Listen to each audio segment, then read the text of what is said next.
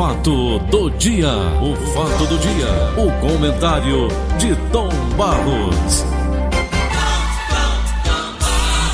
Fala Paulinho Oliveira, um abraço para os nossos queridos ouvintes, para os nossos patrocinadores. patrocinadores e amigos. Isso. O, quem falar de patrocinador, Tom Barros, quem te manda também um abraço mais uma vez é o Genaldo Braz.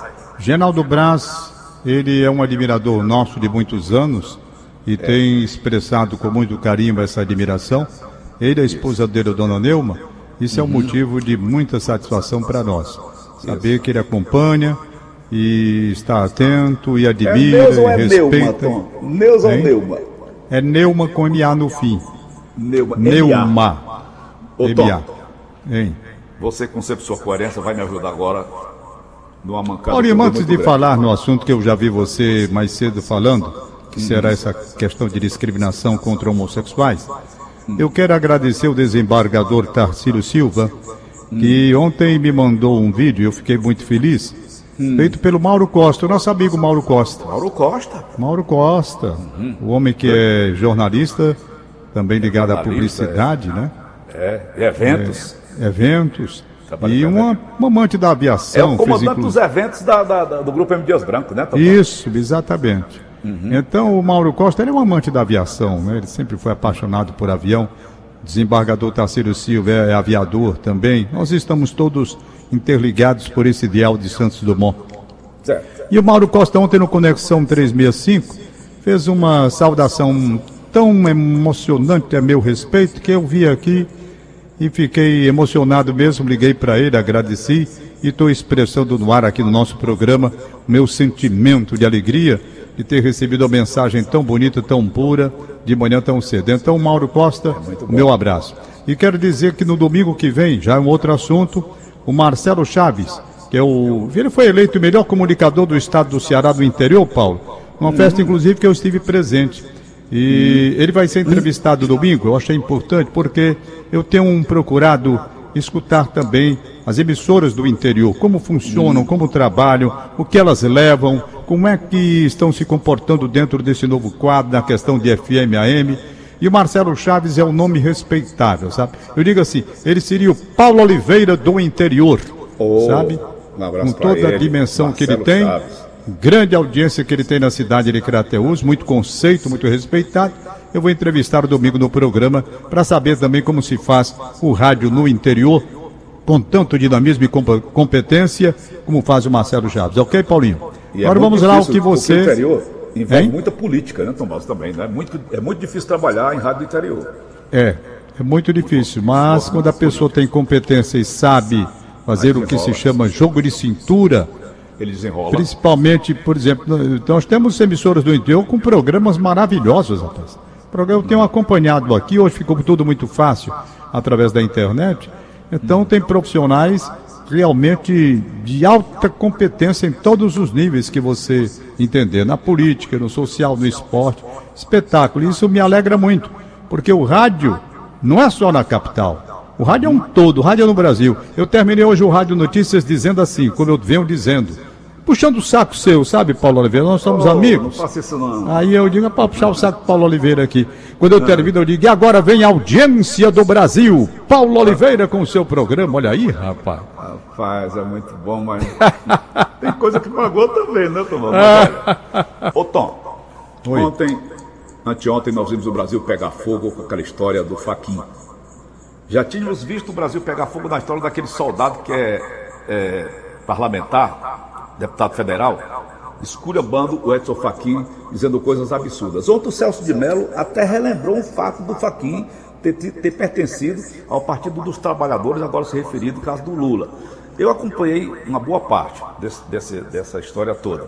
Como é que, que você analisa de tudo isso? Deram uma, deram uma freada, não foi? Eu tô, não estou vendo mais muita coisa na televisão, não. Eu tô, pô, tô vendo, não vai frear, não. A verdade é que o Brasil se transformou num país onde as coisas estranhas estão acontecendo. Extremamente estranhas. É mesmo. Por exemplo, o Supremo Tribunal da República, que um dia foi respeitado por uma imagem imaculada, hoje é uma imagem inodoada por posições assumidas por seus ministros, as mais incríveis e condenáveis também. Perdeu aquela aura, e é lamentável. A última instância para onde você vai recorrer, você não confia mais. Veja que situação difícil. Veja que situação o país está. A sua Suprema Corte, que deveria estar colocada num pedestal bem alto, né? Pela postura digna, pela postura responsável, de alto saber jurídico e de conduta independente. Não. Eles pegaram aquela corte e transformaram aquela corte num encontro político numa sala de politicagem baixa, numa sala onde as preferências pessoais e ligações políticas estão acima da lei e da justiça. Não foram fazer justiça, foram fazer política. Isso é que está esculhambando o país. Porque nós temos três poderes. E agora nós temos que poderes? É a pergunta que você faz. Você tem o poder legislativo, com toda crítica que se faz. Está lá. Não é? para legislar, legislar, conforme se determina. Executivo, o nome está dizendo, comandar, executar o governo. Judiciário, pronto, nome está dizendo. Não é para fazer política, não é para é para fazer, trabalhar em cima das leis, com respeito às leis e à justiça. Estão fazendo política. Então pergunto, que três poderes nós temos aqui? Temos que mudar o nome de um. De um. Uhum. Poder judiciário, poder executivo, poder legislativo. Os dois estão aí atuando no que devem. Executivo e legislativo. Esse outro é o quê? Que poder é esse? É um poder que está governando? É judiciário ou é executivo? Ou é intrometido? Ninguém sabe mais. Por conta de quê? Disso que está acontecendo. É o ministro que tem ligação com o partido X? é o outro ministro que tem ligação com o partido Y, é o outro ministro que foi indicado pelo presidente fulano de tal dos Anzóis e deve este grande favor a ele e não posso contrariar. E aí está aí a esculhambação que se estabeleceu a ponto de uma pessoa, um parlamentar, exagerar no que disse, porque exagerou, ultrapassou a ética, ultrapassou a conduta que deveria ter como parlamentar, foi bater nas grades bater nas grades. E os condenados que agora estão numa situação diferente por conta da situação do Faquin, em liberdade plena, rodando pelo Brasil varonil, como se nada tivesse acontecido. Ô, e o que esculhambou o Supremo está preso. Está preso. Hein? Só relembrando um pouquinho, te interrompendo, tu lembra que o Egídio Seco fez uma matéria há mais ou menos um mês ou dois meses sobre esse assunto e a gente até ficou com o pé atrás, não foi? Eu botei para ele falar no dia seguinte. Eu botei o Algídio para falar no dia seguinte. Egídio, explique esse leriado que você está dizendo aí. Ele cantou a bola. Cantou a bola. Cantou a bola. Egídio Serpa cantou a bola. Disse isso que ia acontecer e aconteceu. Pois não e é, aconteceu. Rapaz? Então eu ouvi tudo, rapaz, explicações de todo mundo sobre a suspeição. Tem muita coisa errada nesse Brasil, muita coisa errada. Porque foram fazer política política. Se fossem fazer justiça, Sérgio Moro, Sérgio Moro, juiz que foi unanimidade nacional, o maior nome, aplaudido em Nova York no aeroporto, pelo combate à corrupção. Então veja, o objetivo maior, para que coisa melhor? Combater a corrupção. Combater a corrupção. O nome, a consistência que esse juiz de direito ganhou a confiabilidade dos brasileiros, a confiança total e absoluta nesse homem chamado Sérgio Moro, que ia conduzindo a Lava Jato e mandando para cadeia a raça de corruptos, de homens que estavam assaltando os cofres nacionais. Uhum. Tudo bem. O tempo passa e o Sérgio Moro, no lugar de manter realmente esta imagem intocável pela conduta ilibada dele, aí se descobre que ele estava fazendo política também. E agora essa suspeição é por conta disso que estão julgando lá. Porque descobriram as conversas, ele como um árbitro imparcial que deveria ser, juiz imparcial, orientando, conversando com os investigadores. Como é que pode? Se eu vou julgar, eu vou julgar, eu não posso, rapaz. Eu tenho que ficar no meu pedestalzinho ali e deixar que venha a defesa, venha a acusação, Com as provas eu vou julgar. Eu, no instante em que me posicionar a favor de A ou de B, já perdi a imparcialidade.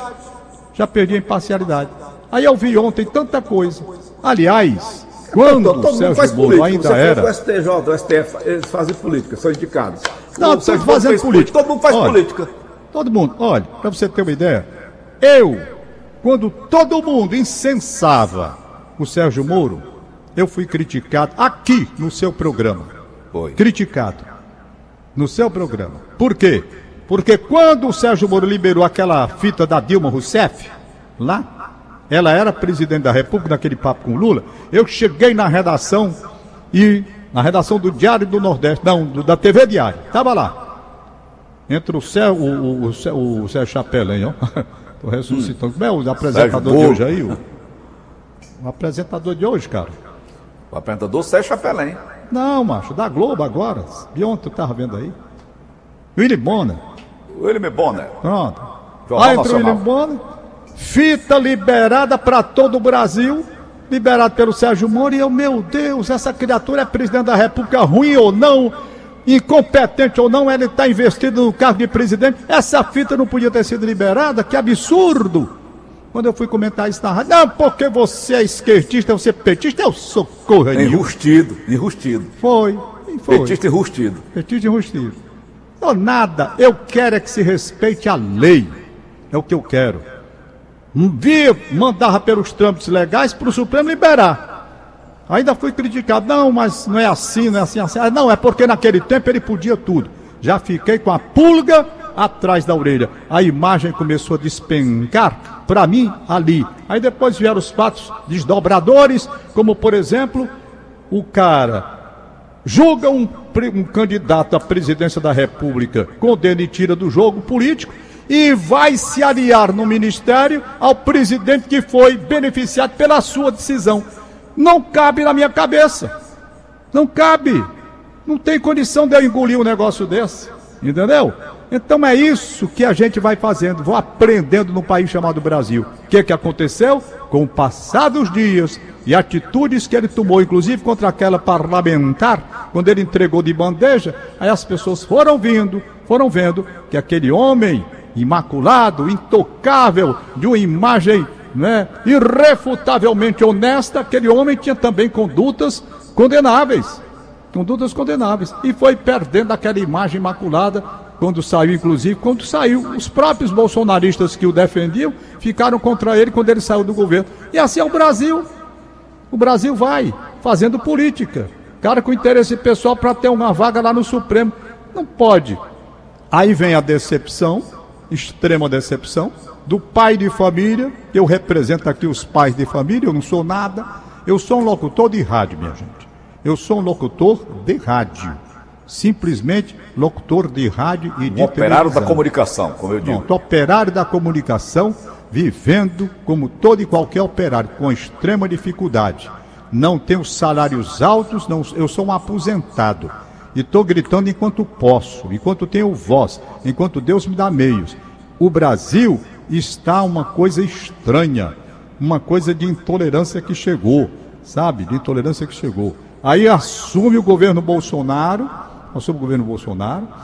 Naturalmente se esperava muita coisa diferente neste campo, entretanto, está aí a situação que o Brasil está vivendo. Não é? É.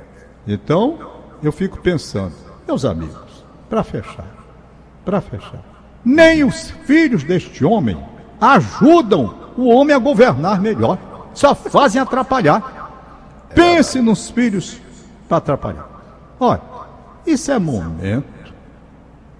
Numa crise desgraçada da nação prostrada diante de uma crise do coronavírus, com o dinheiro tendo que arranjar para acudir com a emergência, tá, esse negócio todo, essa gente que está aí. Aí o cara me vem comprar um imóvel de 6 milhões de reais. Não é? Não, mas o dinheiro é meu, eu compro. Eu compro. Ei, tá bom. É agressão, pô? Pai, isso é uma afronta. Isso é uma afronta. É. Isso é uma afronta. Honestamente, olha, eu, eu, eu não sei para onde é que nós estamos indo, não, não tenho a menor ideia. Eu não tenho a menor ideia como é que vai ser essa coisa toda daqui para frente. Né? Tá não tenho a menor ideia. Tá muito difícil. Porque há bem pouco tempo a coisa, o cenário era um. Hoje o cenário é outro completamente diferente. Completamente diferente. Agora eu pergunto, o que é que você vai esperar mais do Supremo Tribunal da República? O que é que você vai? E tem mais, se você falar muito daqui a pouco, quem está preso sou eu. É.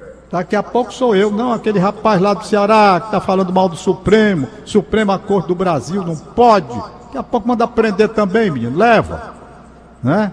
O negócio, rapaz, tá esquisito. também trabalha com ele, Paulo Oliveira. Tá esquisito, tá esquisito. Muito Brasil, esquisito. rapaz.